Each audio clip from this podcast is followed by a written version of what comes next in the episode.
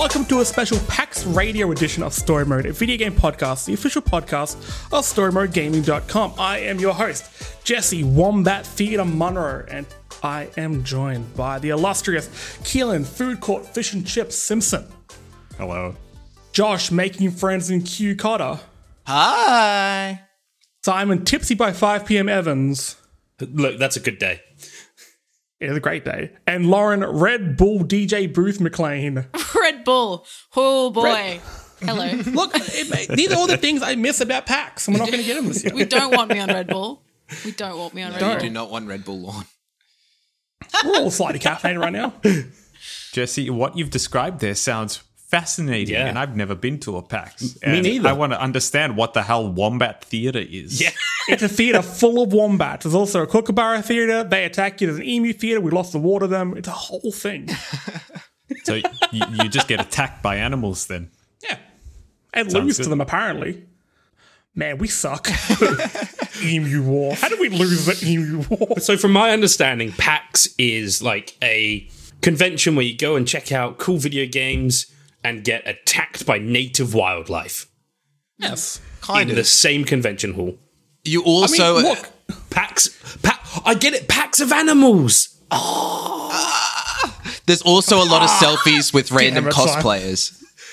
There's a lot of that going on. and look, by the end of PAX, you normally do feel like you've been, you know, kicked in the ass by a kangaroo. True. It is it is a, a tiring thing, but I, I miss it and I love it, and I just just come come back home to us, Pax. We miss you so much. 2022. But Simon and Keelan, this was going to be your first PAX, wasn't it? Correct. Hmm, what do you think it, it, it is? Like, what do you expect from it? Because Josh, Lorne, and myself, we are we are PAX veterans. Oh yeah. We've been to our fair share of PAX. Mm-hmm.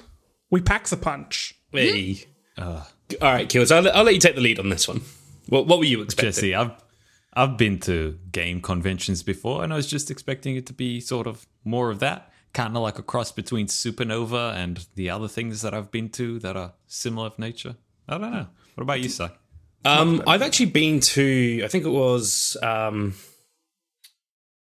not not Gamescom. Um, I don't know. There was a ah Eurogamer. That was it in London. I went to that many years ago and had a really good time. And I've been to a lot of MCM Comic Cons in London, and I was expecting it to be that sort of vibe and environment where there'd be plenty of like stalls and you know people selling their own merch and stuff like that, and also you know video games, proper booths and that sort of setup, and hopefully a whole lot of really cool cosplayers because that was always my favorite damn thing.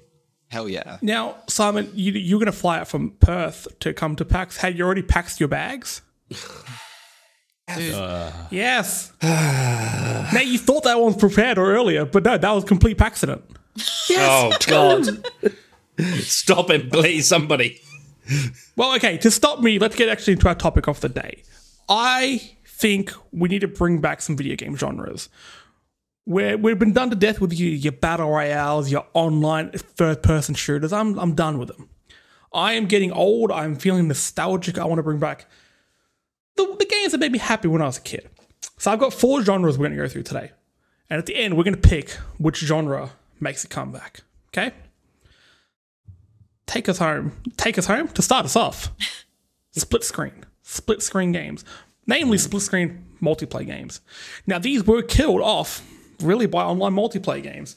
The couch co-op sort of went the way of the dodo, if we're going to keep talking about animals. and I miss it. Um, I play a lot of video games with my partner, and we there's not not really anything we can do nowadays. She's got a PS5 and I've got a PS5, so we can go into separate rooms, I guess. But it's not really the same. Um, There are a few games like A Way, uh, a Way Out and It Takes Two. Josef Fares is bringing back the whole genre by himself. What a man. Man on a what a mission. lovely man. Great games. Um, But do we think this genre as a whole deserves a comeback? I mean, Lauren, what do you think? Absolutely. I absolutely do think it uh, it deserves a comeback. Not like mainly because whenever we see a new Nintendo Direct or a new conference of some sort, and they bring forth some sort of these um you know, couch co-op games, as they say, there's these couch multiplayer titles such as like Overcooked and all this kind of stuff. You realize that like they all they're all much of a muchness, you know. And I understand that the split screen genre, you really are playing the same game in two different angles. You know, like when you play Halo in the split screen, you're literally playing the same shooter from two different angles. But I reckon that's the joy of it, you know? I think the joy of split screen is going off in these different directions, like living your own little world half a screen at a time, you know? being able to experience a different thing in the same environment, being able to have your own stories and have the person sitting like, like two feet next to you experiencing something completely different because, you know, it, it, because they're just going off into a cave somewhere else. Either that or they think that they are you instead, and in their character is actually running into a wall because you're like, I'm heading towards that tree, and it's like, well, you're not. You're actually you've fallen off the edge a few times. Um, Lorne, that's that's such a fascinating idea. Playing together but separate. Yeah, absolutely. well, I think like playing like Josh when you and I played Overcooked and all that, you know, all the all the all those multiplayer games we played in our little spare time. There was a lot of you just look at the same screen. You're all you're looking at the same stuff, you know. But the only thing You're that is different too much. is that you're looking at a carrot and I'm looking at the dishes. You know, but you're in the same environment. I get that. And I mean, like, even You know? moving out is kind of like a similar thing. Yeah, well, that that's like A you're holding on to the same thing.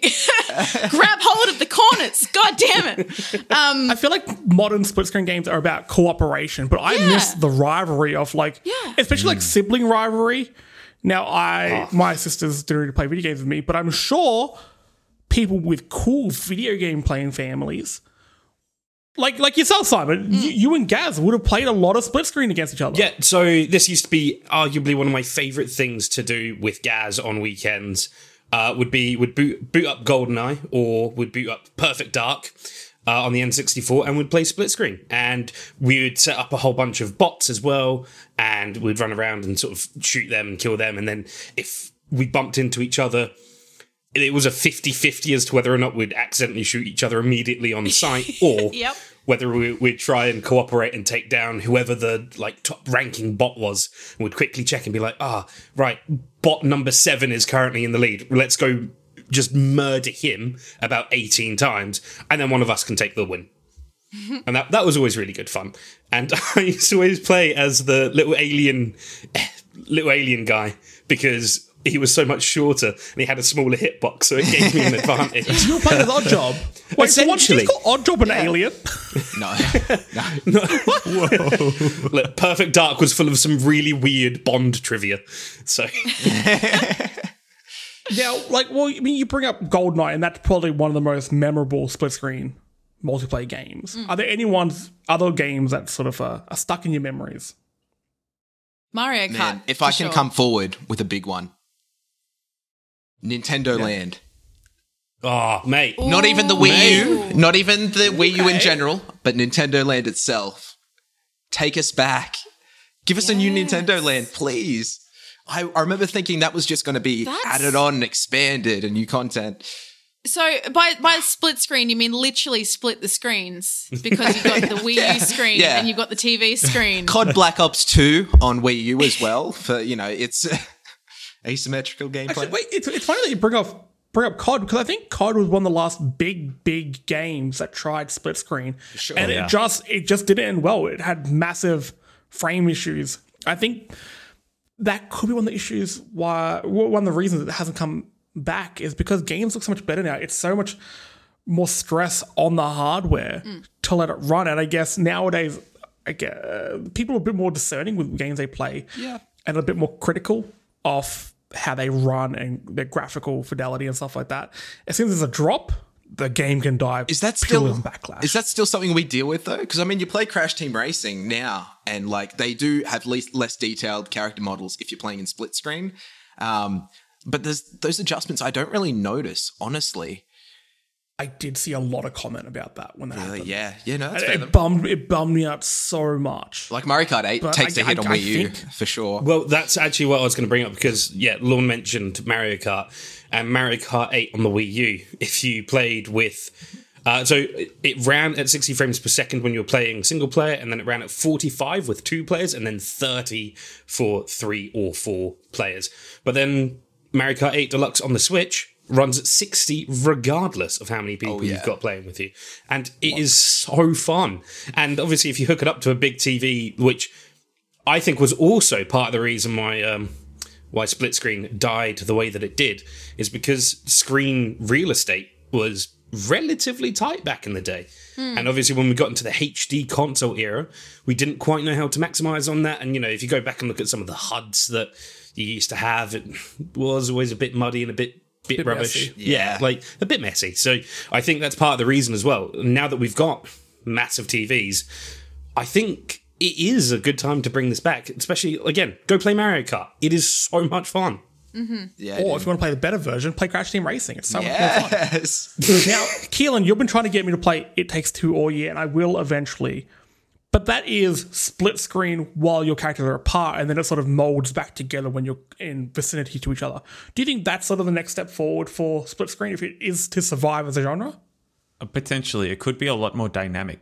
But then again, I mean, we could also see games designed like Portal 2 as well, where it's like straight up split screen when you play it in co op mode with its own unique like campaign for single My- co op. I love partner that. and I on one of the first nights, the first time we went out to get some drinks and stuff together before we were together, we went to Mana Bar, rest in peace, and we played Portal Two multi uh, the the multiplayer campaign in its entirety in one sitting, and was so drunk. So that game has a special spot in my heart, and if we can get more people deserve that I think Yeah. More of, Yeah. yeah, more of that. 100%. wholesome. I think Lovely. I think like I think it's a pretty good point though that like at the moment I think the couch co-op genre is synonymous with chaotic and slightly slapstick games. Um, you can like with Overcooked, with Moving Out. Uh, I don't know if Human Fall Flat is split screen in the traditional sense, but that is a really fun slapstick game, which is awesome to play with friends. But yeah, I, I do feel like we, we're missing that huge chunk of action games. I was going to say not only that, but like with the the couch co-op games, like they really they always show them off with four people playing, four or more, you know? And that kind of turns you off as well when you're lonely like me and you have no friends at all. Especially when you're in a lockdown, you're not allowed anyone to come to your house. so it's it's kind of really like, hmm, don't really feel it, you know? Well, I mean, you bring up an interesting, interesting point. Do we need it? I know we've said it's going to be great to play with a partner or with siblings or you know whoever, but majority of people are playing with friends from around the world. So mm. maybe we just don't need it. It's hmm. an odd balance. And That's I mean, a good two of the point. biggest, hmm. two of the biggest online games, Fortnite and Rocket League, have a split screen.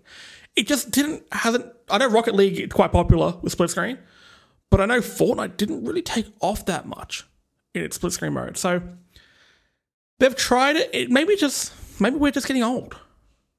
The kids these days with their, their internet and online connectivity and friends. Yeah. That's that's a serious consideration, Jesse, as well as you know the people are not using the mode, and it takes a considerable amount of resources for a developer to actually implement a split screen mode. That's right. and to test it. Yeah. So maybe that's why. Hmm. Hmm. See, my my point of view would be that having the option at the very least would be nice. I know it's not easy, but having the option because like the the thought of like going around to um, my brother's place and playing Streets of Rage four on his couch sounds incredible to me right now. Like that just sounds like that would be perfect. Yeah. So I think having the option would be nice, but Yeah. I think it's also like like um, Lauren, you said with lockdown. I think we all just want that comfort food game. I just And want company. split screen like speaks to like a primal part of our Yeah. brain. I miss like, the li- like our lizard brain needs it again.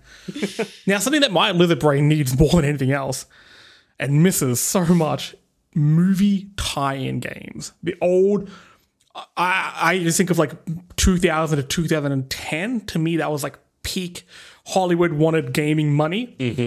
Uh, we had a, a bunch of movie tie-ins from Harry Potter, Lord of the Rings, King Kong. If anyone used to read the official PlayStation magazine, you would have replayed the robots demo a thousand times, like I did. It was good. But they, it was it, was was surprisingly okay. That was uh, that's so specific, Jesse. You just don't care. hit like a part of my childhood. oh my god! There are going to be a few people listening to PAX Radio just like, wait a minute, I still have that. I still have that blue disc somewhere. I'm going to play robots. Plays the red one or the blue, the blue one, and his friend had like a tap on his head or something. Which one was Robin Williams? Tap one. Uh, the blue one, I want to say. Hey, red one. Bluey. Red one? Red Okay, one. that's- Come on. Now, this genre sort of fell apart because these games, on the whole, weren't great. They seemed like just cheap money grabs, and it put a lot of pressure on devs who had to force a game out, normally quite unfinished and unpolished, to release alongside the film. Keelan, were these good to begin with, or have I just got nostalgia glasses on? All right, look, there's.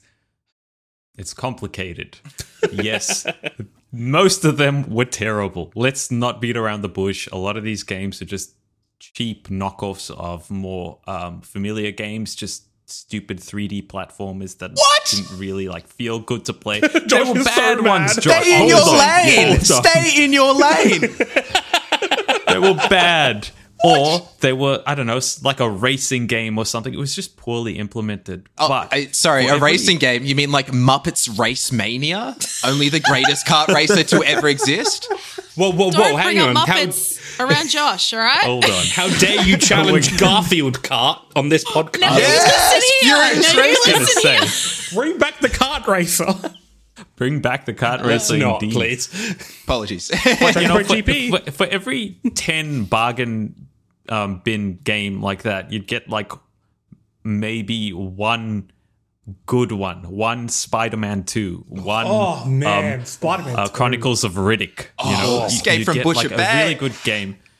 Dude, a- and that's what that's what a movie game can be at its best. It's this this game that is set in a, um, a world that is established, that people are familiar with, that is interesting and fascinating.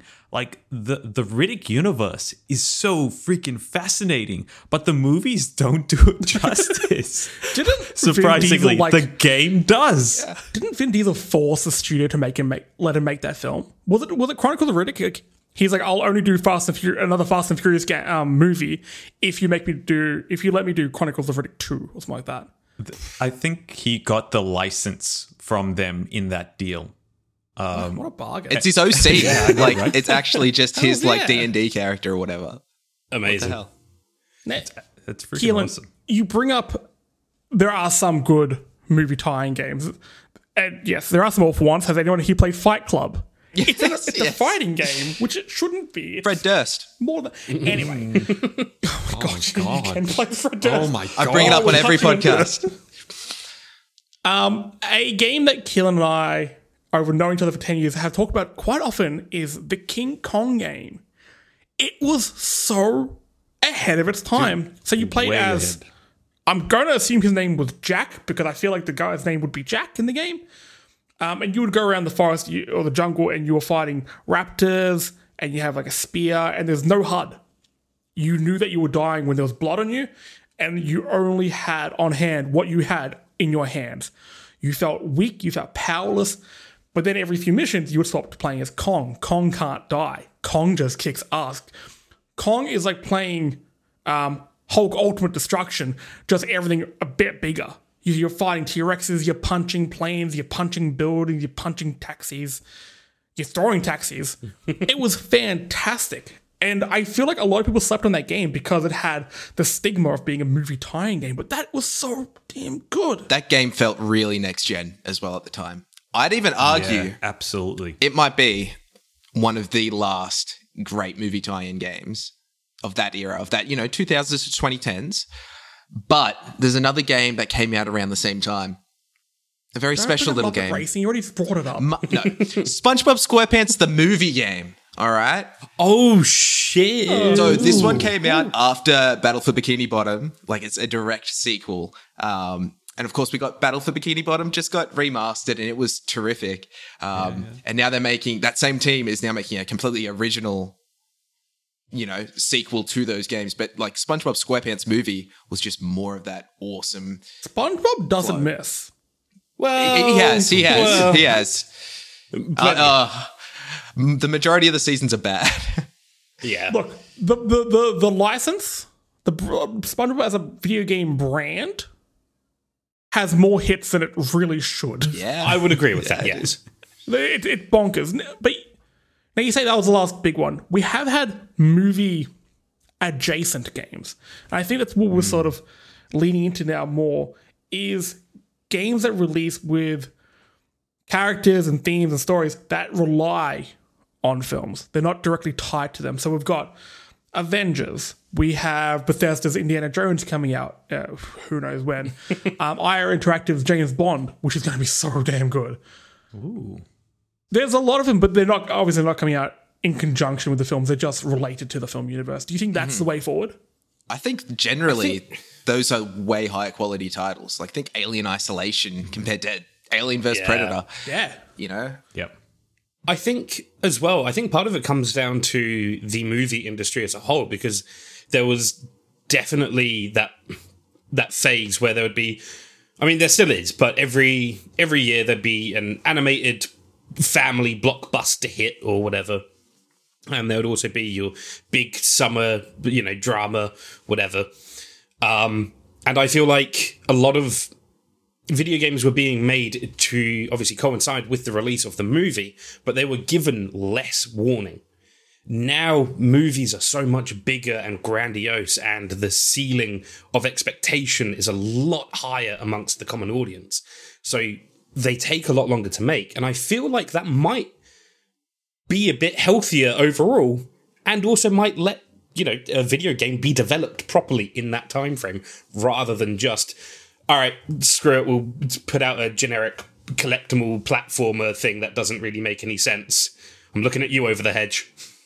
Simon, are you excited for December 21st next year when you get to play a Mario game starring Chris Pratt? Look, I would sooner uh, boil a shoe and eat it. Mario died to Simon back in March. I'm sorry, I don't know if you heard. He was actually killed in that um, Smash Bros. reveal trailer. Damn. That's where he died. Everything else has been So- a fever dream. Yeah. Lorne, I got a question for Yes, you. Yes, hello. Is there a recent movie that has come out that you think would make a good game? Oh my god, when was the last movie I watched? Uh look. The last movie I watched in general was a movie called Rat Race. Another kart racer, brilliant. It's all just little little mice driving around. It's just Pinstripe Smash Mouth. Potoroo from Crash Team Racing, and they're all him. look, it, it's Is that the one with Rowan Atkinson in it? yes. The narcoleptic. Yes. Yes, All right, yes. there we go. We got the star of the game already. Yeah. This is coming I would together. say Jon Lovitz would be the star, to be honest. Oh, Um, yes, please. Anyway, uh, that was the last movie I watched. I can't really say that I've seen. Um, there's not really much potential, to be honest. I feel like the last one that I saw was the Fast and Furious game with Vin Diesel and what's her Oh, name? God. Um, Can we can we not bring up Fast and Furious Crossroads? the Fast and Furious Crossroads with Vin need that in my Diesel and Michelle Rodriguez. Uh, that's her name, isn't it? I don't know. Um, Yeah. And that would look, look, that wasn't great. Uh, so if that's anything No. to go by, I don't trust it. But I would have a Rowan Atkinson game. That would be fantastic. I'll play a Blackadder game. Oh, But like Please. yeah. I want Telltale's Blackadder. Mm-hmm. Oh. Where you go through different time periods and your choices in last time period affect the next time period. I've got an idea. I think I know what game should be converted. It's been done before somewhat, but not exactly. It's coming out soon. Dune. Having an expansive RPG based in that universe could be so fascinating. Yeah. I'd love that. Yeah. And look, I there's a good chance we don't get a part two of that film purely because it's not going to get the ticket numbers it deserves, unfortunately, with mm. lockdown and everything like that. I would play that. That that, that seems like a cool universe that I would explore. I want to be a, be a worm. I'll pay. I'll pay. you know, microtrax, microtransaction bucks to be a big worm. Movie I saw before. Rat mm. Race Austin Powers. Hmm. I'd watch, I, I'd play a. Uh, I'd play a third person Austin shooter Powers. Austin Powers game. I don't know I if I could, man. I don't think I want that. I okay. I want um. What's the studio that did uh, Psychonauts? Um, blanking. Double Fine. Double Fine, interactive. I want Double Fine's Austin Powers. Mm. Mm-hmm. Mm, that'd but be- Austin has be- to say "groovy baby" every time I you want- punch someone in the face. Every single time. Wait, Every single after single playing time. Deathloop, Arkane's Austin Powers Oh. game would be amazing, and you have Mojo Powers. that would actually be really cool. Oh. I'm down for that. That'd be rad. Now I have an idea for for a movie. The last movie I think could have made a good game purely because whenever I think of movie games, I think of gimmicks. I don't know because I just feel like they have a certain cheapness to them that just gimmicks work with really well. In 2010, Christopher Nolan's Inception came out, mm. blew everyone's mind. Okay, action packed. There's a lot of cool things you can do there. Two years before that, a little console called the PlayStation 3 came out. The PlayStation 3 had a secret weapon, the six axis controller. Okay, you could play your hit games like Warhawk and Lair, story mode fan favorite Lair. Yes. Shout Now out. imagine if you played an Inception game with the six axis controller, all axis of, of, of turning and flipping and such, and you could turn the controller around and the map flips. Or if this came to Switch and it was like that um the ball puzzle from Breath of the Wild where you could flip the console, you could flip the thing upside down and the map changes. It'd be the best. Play the show that. Mm. I love how. Sorry, man, you lost me. Yeah, I, I love how convinced This is you why yourself are. didn't, didn't laugh because we've got non-believers like you ah. absolute fools. I've okay? played those Breath of the Wild shrines. Gyroscopes, boys, gyroscopes. Okay. Hey, Love look, that. God damn it. as as the resident Nintendo fan, I'm a big fan of gyroscopes. All right, Oh yeah. but Only the way to six play axis was Just hate Christopher Nolan. Okay, I see how it is. Fair enough. no, I love him. He's great. Or they could just make um, what was his last film? Tenet. Tenet. Tenet. Make make a Tenet game because if it has bugs in it, you wouldn't notice. I hate that film so much. Take that, Christopher Nolan, enemy of the show. Enemy. Enemy. Now, moving on to what was once the biggest genre in gaming, and I, it's it's a genre that put gaming on the map with games like Mario, mascot platformers. Oh, These were everything. Crash, Gex, our boy Gex, Ty, Gex. Sonic, my two sons, Jak and Daxter, And or. and or Daxter, okay. Mascot plat- platformers. Now these have gone quiet. They haven't died off. Well, sorry, they did die off for a little bit, but they've started to come back. We've got Astro's Playroom that really hit. Just, oh, I loved it so much. Oh, yeah. um, Ratchet and Clank Rift Apart came out earlier this year. They're making a comeback, but do we think that there is enough there to make this the dominant genre once again, Josh? I absolutely think so. Um, so, of course, growing up, 3D platformers, um, probably speaking for most of us here, our bread and butter. You know, it's something safe, it's something we gravitated towards. Going through Video yeah. Ezy, you see Dr. Muto on the shelf, you're going to pick it up, you're going to try it. Um, but 3D platformers have stayed with me um, as kind of my favorite genre. Um, I think a large part of it is that comfort. Um, it is something sim- uh, familiar. Apologies. Um, but the thing is, I guess that's what kind of burned it out in the end was that so many of these games started feeling samey, um, and you had different kind of subgenres that came out. We had the collectathons. You had your DK64 with your a million items to gosh. collect as five different characters. Um, you had uh, Super Mario 64, uh, a game that still holds up. I, I hold true to that. Um, where Yeah. platforming is more so about momentum and um, it's about your dexterity with the actual analog stick on that N64 controller that was mind blowing at the time. Um, Love it. but then you have on the other side your Banjo Kazooies. You know, the ones where you get all these new abilities and it's about making use of these contextually to get those collectathon items. Um, so I, it's really hard for me to decide where I fall and where I see the kind of genre going. But the first thing that jumps to mind for me is Ape Escape. I feel like that's a mine that's waiting, a mine that's waiting to be plundered, Jesse. Uh, uh, I so swear think to about God, Ape Escape. we get an ape escape. The thing about Ape Escape, though, is that not only are you collecting monkeys like any other collectible, uh, but when you get to them, you've got to interact with them in a very specific way using different abilities that you do accumulate in a non-linear kind of fashion. Um, so things get like just shaken up and turned on their head constantly. And I feel like Ape Escape was made to sell DualShock controllers and analog sticks to a new audience. Um, people that were happy playing Crash Bandicoot. I do believe that with uh, Six Axis, like you mentioned before, Jesse, um, and other kind of step forwards we've made in terms of technology, not to mention, uh, dude, that DualSense controller worked a treat for Astro. Yeah, right. Um, There's a lot there. that Um, was such a showcase for that controller. and It, it- was stunning that game. And I feel like these games, more than anything, really do inspire a sense of like exploration and excitement. And there is a reward down the end of that hallway if you're able to get past those ice platforms or something like that. Um, but like something honestly specific to the genre that I feel like it can really bring t- something to the table and to a modern day audience is that we do get a lot of 2D platformers. Um, and the thing about 2D platformers is a lot of the time the platforms you're jumping on are kind of constructed out of thin air. Um, they don't really have a whole lot of context or anything like that. Um, I feel like in the 3D space, they don't have somewhere just off camera or anything like that. Like this is a world that you're meant to believe in. And I feel like it really was important for moving games into these more believable, more exciting open spaces. So I think another thing they, they platformers do is create world and they show off technology.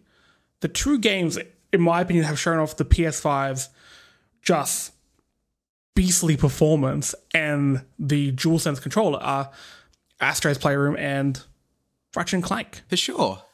There's so much hmm. creative freedom you can have with them. And Astro's Playroom is a game that I, I, I think back and I'm like, I can't pick what made that good.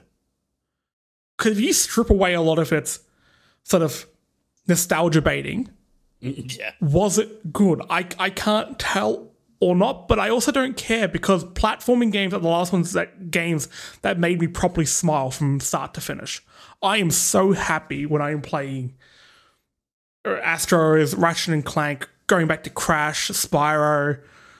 Jak and Daxter is my favorite, well, Jak 2 is my favorite game of all time. I'm with you. I'm with you. and I, I could put these games in and I smile like I don't with any other genre of game. And I, I don't know if that's just because they were the pinnacle of games when I was growing up and they're the ones I relate to. Or are they, are they just like the best sort of games because they mix so many different genres together? Yeah, I think that's a large part of it. I mean, like we saw RPG elements get added into everything. We saw 3D platformers evolve into oh 3D mascot platformers evolve more into your Prince of Persia 3D platformers, um, into your Assassin's Creeds. Um, I- I feel like there's something we could we could go back to formula on this, guys. Yeah. We, we're in the lab right I'd now. agree. We're going back to formula, and I think we can take another Did path. you did you just give us a chance to talk about Spider Man? Oh, so I did. Shout out to Thank you so Insomniac, favorite developers, Ratchet and Clank and Spyro, all time favorite 3D platformers. Friends of the show. Well, I would I would like to question you guys and have you played Yooka-Laylee? Yeah. Ooh. Played a bit. I didn't like it. I didn't like it either. I backed it and I really didn't I, like I it. feel like that was to paint by numbers. That was okay. We're a platformer. We will have jumping. We will have platforms. It will have. It will be a collectathon. We'll have things in high and places. that's sort of where it stopped. But you also need the. I want to be intrigued by the world you create. I want to not just want to explore it to collect everything. I want to want to explore That's, it that's actually an because I'm point. curious to see what's behind this waterfall. There better be a cave. Yeah. It- it- I, I'm not just going there to collect a coin or a precursor orb or whatever. Yeah. I, I want to see what's out there. It also has to have a story to match as well. Well, that's right, yeah. A bit of heart and a bit of um, variety with the gameplay elements. You can have hardcore platforming, but I also want to mix it up a little bit. Again, going back to Jak, you have your racing missions, you have your Hoverboard. shooting range, more combat orientated mission, you, your hoverboard. Just Daxter being Daxter Yeah. it mixed it up. If it was just the same thing over and over again, I'll get a little bit bored, and that's what happened with Yooka-Laylee for me. Jesse, I I'm so like everything that you said there describes a game we mentioned earlier today. Um, it takes two to a T. In that it's um, it's what Josh was talking about before that like mechanical precision that you have to have controlling your character when you're jumping and you're doing these tricks, and on top of that, all interesting, unique abilities that change regularly on on like a um, almost hourly basis. You've got a new set of tools that you have to use to navigate the world, and the world is fascinating. Yeah. dude. If I could see more of that, hell yeah, Josh! I'm finally dude. getting behind this Yeah. this 3D I mean, I think like, it's actually I'd love to play more of that. Just talking about what we were talking about with the um, Yooka-Laylee not really hitting with you, Jesse. Um, I actually found as a huge fan of 3D platformers and as somebody that was really looking forward to this one, um, for me, it was the world design. It was the fact that these worlds didn't really have much context. They took place in like storybook pages. Um, so, it, of course, it's creative, it's fun, it's exciting, everything's fresh. there was no real context weaving it all together, and there wasn't a world we cared about, and the levels were way too big for those traversal abilities. See, now, I would personally argue that Yooka-Laylee is better than you were giving it credit for. If you go back and let it be what it is, rather than setting expectations for it to be anything other than what it is, you'd be surprised. You'd be pleasantly surprised. Also, the sequel is incredible. The sequel is so good. Anyway, I heard the sequel was better, but I don't know. The first one just, eh, eh, not for me. But a genre that is for me is an open world crime simulator. I'm talking your, you know, your GTA's, Saints Rows, True Crime, Driver, things of that nature. Now, with GTA 5 getting a 10,000th re-release and going, you know, going for the title of being the new Skyrim, the genre is starting to get not much the genre, but the mainstay game, GTA, is starting to get a fair bit of backlash now. Um, warranted or not, I think people do want something a bit fresh. We have Saints Row making a return, and people are hesitant about that based on the trailer and sort of the change in focus. However, if you are on that fence, check out the gameplay trailer. It may change your mind because the gameplay trailer is fun. But this was a huge. This was the the PS3 to me. Open world crime games. Simon, where are they? Are they coming back? Well, I don't know where they are because if you think about the last seven years, the main game that you've had access to is GTA 5, and that's it. The only other comparable game since then has been Red Dead Redemption 2, which is, you know, another Rockstar game. But even still, it, it's more of a period drama piece than it is an open world gangster game. You know, we haven't had uh, Sleeping Dogs 2, we haven't had, you know, another Scarface or The Godfather. And we've got the Yakuza series because That's almost like a more like just a brawler. but it's not- yeah, like Yakuza, Yakuza does its own thing. It's, it's its own little. Yakuza's yeah. its own genre. It's its own little like fun space. It's a Shenmue. Yeah, it is a Shenmue. Actually, that's a really good. It's a really good one. Um, but yeah, I just I just think that I think Saints Row was the biggest potential competitor to the Grand Theft Auto franchise. I think Saints Row 1 and 2 and even 3 even though it's not my personal favorite incredible. Like they they hit just the right note and then it fell off super hard with 4 and GAT and whatever else. And I don't know Yeah. I I have no faith in this new Saints Row game whatsoever. I have absolutely none. And I I feel like it's such a missed opportunity because I, I don't want a weird, fun, wacky, haha, look, I turned him into a leprechaun game. I want Dildo guns. dildo oh, guns man. can exist. Like, I, I'd, I'd let that go. I'd, I'd let it slide. But, you know, I, I, I feel like those sort of gimmicky weapons are best saved for your Jak and Daxters and your Ratchet and Clanks and stuff like that. You know, that, that that's where that exists in that world and that feels fine. I want something that actually feels like a, a proper gangster game. Like San Andreas really captured that.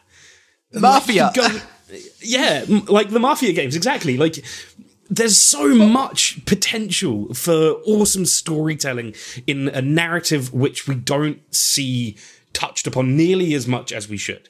And even GTA itself has drifted away from that because, you know, GTA 5 is about, let's see, a insane man, a ex-criminal, an ex-career criminal, and um, a guy who wants to move up in life, but he's like, I'll just commit I'll just commit crime. various crimes. Yeah, see what Like, happens. Ah, I want to. I want to get. I want to get out of the ghetto. Cool. How you going to do that? Crime. Brilliant.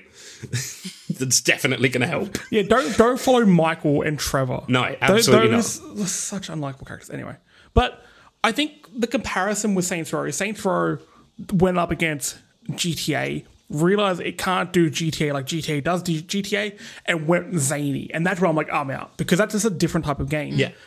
My concern mm. with open world crime games nowadays is are they too real for people now? Do you think it may leave a bit of a bad taste in people's mouth being Well, like looking as real as they are, they're gonna add, you know, they would get more violent. Yeah.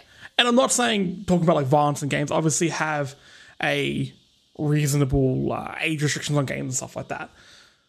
But do you think it's just is the world too garbage right now for open world crime? That's what I was going to say. I'm was going to say I feel like the Mm-hmm. reasons why we don't we're not seeing any more is because a GTA or Rock, you know Grand Grand Theft Auto in general is owning the market, and anything else is going to be compared to it as it should be because I mean they own it for a reason, and also the world is too shitty and we can't Well, that's- do yeah. anything like See, I would I would argue against that personally, and I would say there is absolutely a space for it to exist, and you make it a slightly more historical gangster game. You know, make it set in the in the 1920s or the 1940s or whatever. You know, like have have that.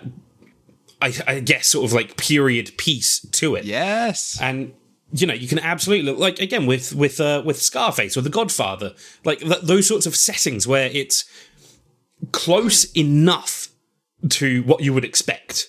Mm-hmm.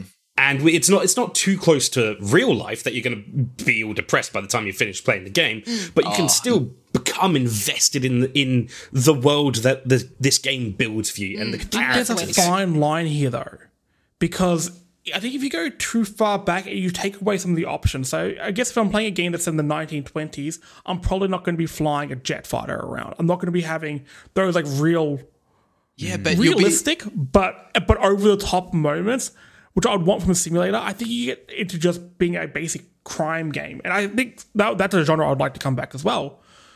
But I feel like there there there's a fine line you need to balance because I think if it went, I don't feel like Mafia scratches that itch for me, for example, when it comes to an open world crime simulator. I want there is a game that has remained dormant and it always played second, third, maybe even fourth fiddle to GTA and others, and I liked it because it was an underdog. I think Driver wasn't too bad. I had a soft spot for Driver. Driver was great. I can't remember which one it was, but there was a driver game where you would swap between um, times. So yeah, you would yeah, you would be in like 2004 or whatever it was, Yep. and then you'd also swap between that and 1980 or so, Yeah. And all the cars were different. It was the same map, but everything looked different. It was just a really it refreshing. Parallel lines? Parallel Parallel lines, lines, yes. yes. parallel lines. Now, it mm-hmm. wasn't executed perfectly, but that idea is bold, and I would love to see that taken it. Maybe if we met in the middle a little bit, Simon, with sort of period pieces and not being too dep- depressing. 70s, 80s is a good time zone. I think so. I know Vice City's done it, but a different place in America, so it's Yeah. not just cocaine fueled Miami. I would like to mm. see other places in, throughout America in that time because it was such an mm-hmm. interesting kind of melting pot of ideas and stuff at the time. It was very politically diverse. It was you could have Great a lot of soundtrack. commentary. Yeah, oh, the soundtrack excellent was so good, and that's what I want for my simulators. Mm. Mafia That's I Three want. was I want so to have close. a character. I want to have a mm. character with like a leather jacket and a mullet and a oh, oh it'd be so cool to have like sunglasses on. Yeah, no, That's absolutely. gonna be cool in a game. I absolutely agree with you. I think a like 1980s.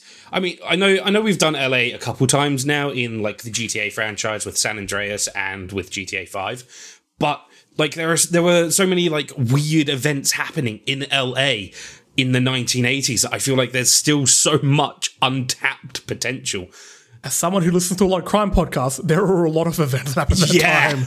yeah, Like there's there's like so much that, that like just isn't being touched, and it's like you, you can draw from that. Don't don't just copy it. Don't just go okay, yeah, we'll lift these real events because that would be depressing. But draw from it and be like, oh yeah, as your character goes around and you know is committing various crimes, you bump into someone who hints at the Night Stalker or whatever. You know, like really, really lean into it. Lean into the fact that it's 80s as shit as well.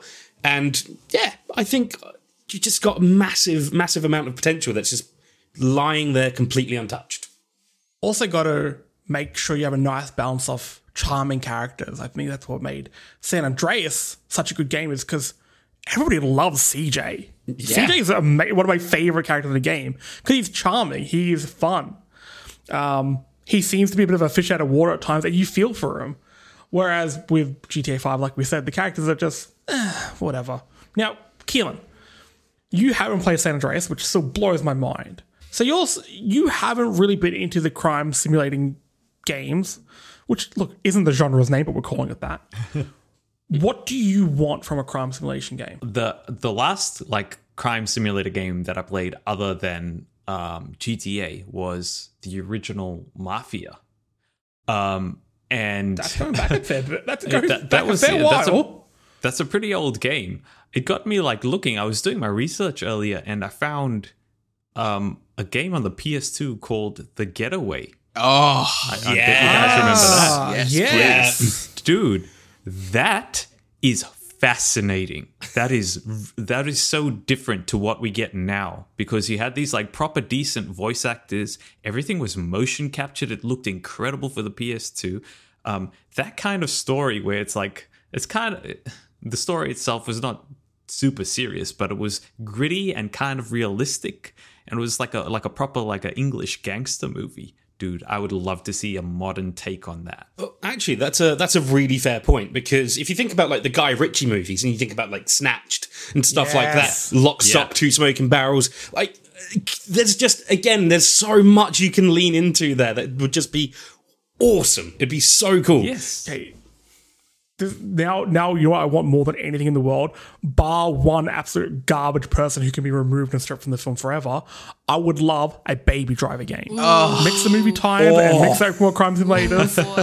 Full oh, You are speaking to driving. me. That would be so good. please. Oh, the soundtrack. Ah. and you could get like special bonus points if you do things to the music. Oh, Oh, man, that would be so good. No way. So that is what was going to happen with the next Mafia game after Mafia 3. It was going to be like a music themed game that used this licensed music for rhythm and stuff. It got cancelled. Oh, yeah. man. Yeah. Ah, All right. Well, there's a reason to vote for um, open world uh, open world crime simulators, but I think it is time that we decide which one are we bringing back. Okay. So we're gonna go through them all again, and I'm gonna, we're gonna see where our votes are. So split screen deserves to come back because games like It Takes Two have done it right. And while it isn't the traditional split screen that we know, it is a very very nice twist on the formula that probably deserves to be broken in more a bit. Movie tie ins. Even though, let's face it, a lot of movies are now just big video games or comic book fest that don't that are so video gamey that they don't really become video games. It, it, it's still dumb fun. And I want my Sixaxis implementation on all movie tying games. six Okay, axis that is, dead, man. Move on. we vote for that, that comes along for the ride, okay? I'm hosting this, I'm making the rules, okay? Mascot platformers. Look, on the back of Ratchet and Clank and Astro's Playroom, I think it is coming back, but not fast enough. And I want to see some new mascots, Yeah. okay? Also, um, uh, Sackboy's Big Adventure well. Oh, what a game. Oh, yeah, forgot that existed. open world crime simulators. GTA 6 is who knows how long away. GTA 5, I've played it a million times. I'm not too keen on playing it again. And Saints Row, I'm look, I'm, I'm interested in, but I can definitely understand people's hesitation. There is a gap in the market there. So let's go around the room. Lorne, what gets your vote? Still split screen for me. Still split screen. I can I can uh, play all the ones of the past of the 3D platformer, and I still and still enjoy them as much as I would for a new one. Um, crime sims. I think I'm I think I'm starting to become done with the open world genre, which is very rare. That's huge. thing. That's that's huge. that, that's huge for me. Um, and for movie tie-ins, look, I can't say I really took many off the shelf unless I was in love with the movie. Um, and I think I just don't think there's a market for them anymore. Got to be honest. So split screen for me. We'll Rat Race back on the shelf, won't we? Oh, Frat race will forever live in my heart. Thank you very much. And this is where we'll stay. Simon, how about you? Oh, look, I think 3D mascot platformers, because at the end of the day, if I could have just one wild wish, it would be Banjo Kazooie, the IP gets sold to Nintendo, and Nintendo just go, bam, Banjo 3, let's go. I would, I would cry. I'm shaking, Simon. Well, Josh, how about you? Where's your vote go? Man, I'm sticking with 3D mascot platformers. Um, I love open world crime games. Uh, but when I think of that, I do gravitate kind of towards Red Dead 2. Um, and I really love the Mafia franchise. Like, I said, um, and Yakuza as well. I, I think I prefer these more introspective character pieces rather than a big bombastic playground for me to play around in. That's, that's just what I'm into. I'd rather have a sweet, highly polished cutscene where I'm, you know, drinking some whiskey at a bar than stealing another jet. If it makes sense. Um, Yeah. so um, yeah, 3D mascot platformers for sure for me. Um, I feel like they are coming back with Psychonauts 2 and Ratchet being some of the best games of the year. Um, and I really want my to see my boy Spyro come back. Oh, So we've got two 3D uh, mascot platformers and one split screen. Keelan, where does your vote lay? think I might be making a, a decision here. My vote's going for 3D mascot platformers because something you said there, Josh, just resonated. These games like spark some kind of like weird joy inside of you when when it gets going and you're feeling good and competent. It's got a good story that's pushing you along. It's got these mechanics that keep you interested. That's it. Mm. I think I want more. traversal is huge for that genre as well. yeah, yeah, absolutely. Look, I think it may run home for me for two simple words. Jak 4. Only way I'm gonna get happening. Jak 4 is to vote for 3D mascot platformers. But, Laura, I'm going to meet you halfway here. I think there should be a level where one person plays as Jak, other person plays as Daxter. Ooh, a I tie-in would- game. Split screen. I would disagree with you on that. I think there should be several levels like that. I whole different whole game. I want Daxter One Daxter person plays 2. Daxter on PSP, while the other person plays Jak and Daxter Daxter. It could be 2. fantastic. Look, really, all I want to do, really, all I want to do is force someone to come into my house and sit down next to me. that's, that's why I want it to come back. I'm sorry, it's not going to happen. Damn it! Sorry. Damn it! I, I I'm surprised movie tie-ins didn't get a vote there. Um, and look, Lauren, I'm the same with you. I'm I'm tired of open world games. I know, Jesse. What's wrong with us? Are we getting old? Is this what it is? no, I, no, Assassin's Creed killed it for me because there's too much in the world. Like, oh my god, I've been overwhelmed, and Jesse, it just blew a fuse in my brain. Here's the reason I didn't vote for movie tie-ins. It's because um, if we get more 3D mascot platformers, inevitably we're going to get movie tie-ins. that's a Yeah. fair What about- that genre. What about cereal imagine- tie-ins, like like Tony the Tiger or Toucan Sam. Coco Pop What- Monkey? what- Tone- my- t- how how about Ty the Tasmanian Tiger? I mean, you've already got well, Tiger. that's that's well, that's, that's yeah, exactly. Dude, S- uh, Simpsons movie Doritos game. mascot. Did you guys did you guys ever play that? That was a surprisingly great platforming It- game. Like that was Uh, fun. yeah, I loved it. Honestly, it was I'm weirdly stuck marketed. on this image of Weird. Leonardo DiCaprio's character from Inception playing like in a platformer, collecting little spinning tops. and I want to play that. Some of them wobble, some of them don't. dun dun dun. What a what, a, what an interesting ending. And speaking of interesting ending, let's wrap this one up. Oh, that was good. Save the best segue to, segue to last. Now, before we do, I think we need to say a huge thank you to 8-Bit and everyone involved with putting PAX Radio together. It's, it's uh, we're, we're very honored to be part of this. Um, and of course, Audio Technica for bringing it all together. Thank you very much. If you'd like what you heard, check us out on Spotify and iTunes. We have almost 100 episodes of this nonsense. Uh, so subscribe and leave us a review. Um, as always, we are brought, brought to you by Fan Critical Podcast Network, so make sure you check them out. If you want to keep up to date with all your news and reviews and things you can use, storymodegaming.com is the place to be. If you have some ideas for genres that you know we didn't mention today and you want to complain to us, we are on social medias, of course. Facebook, Twitter, and Instagram at StoryModeAUS. We're on Twitch at the same place as well, Story Mode AUS. We stream games almost every day. We also record podcasts live usually. You can come and heckle us. But with that, Simon, Keelan, Josh, Lorne, thank you for joining in. Thank, Thank you, Jesse. you. Always a guys. Did you pleasure. have fun? Video game industry as a whole, you've heard the people's vote. Bring them back. Jak 4, Naughty Dog. I don't care about Last of Us factions at this point. Give me Jak 4, okay? Let's make it happen. And uh, listeners, new and old, uh, thanks, thanks for checking us out. I uh, hope you hope you had some fun. Um, and if you did, give us a follow. It means the world to us. But with that, we'll say adieu. Enjoy your almost PAX weekend, and we'll catch you next time. Thank you. Bye. Bye. Bye. See ya. Wow. Little kisses.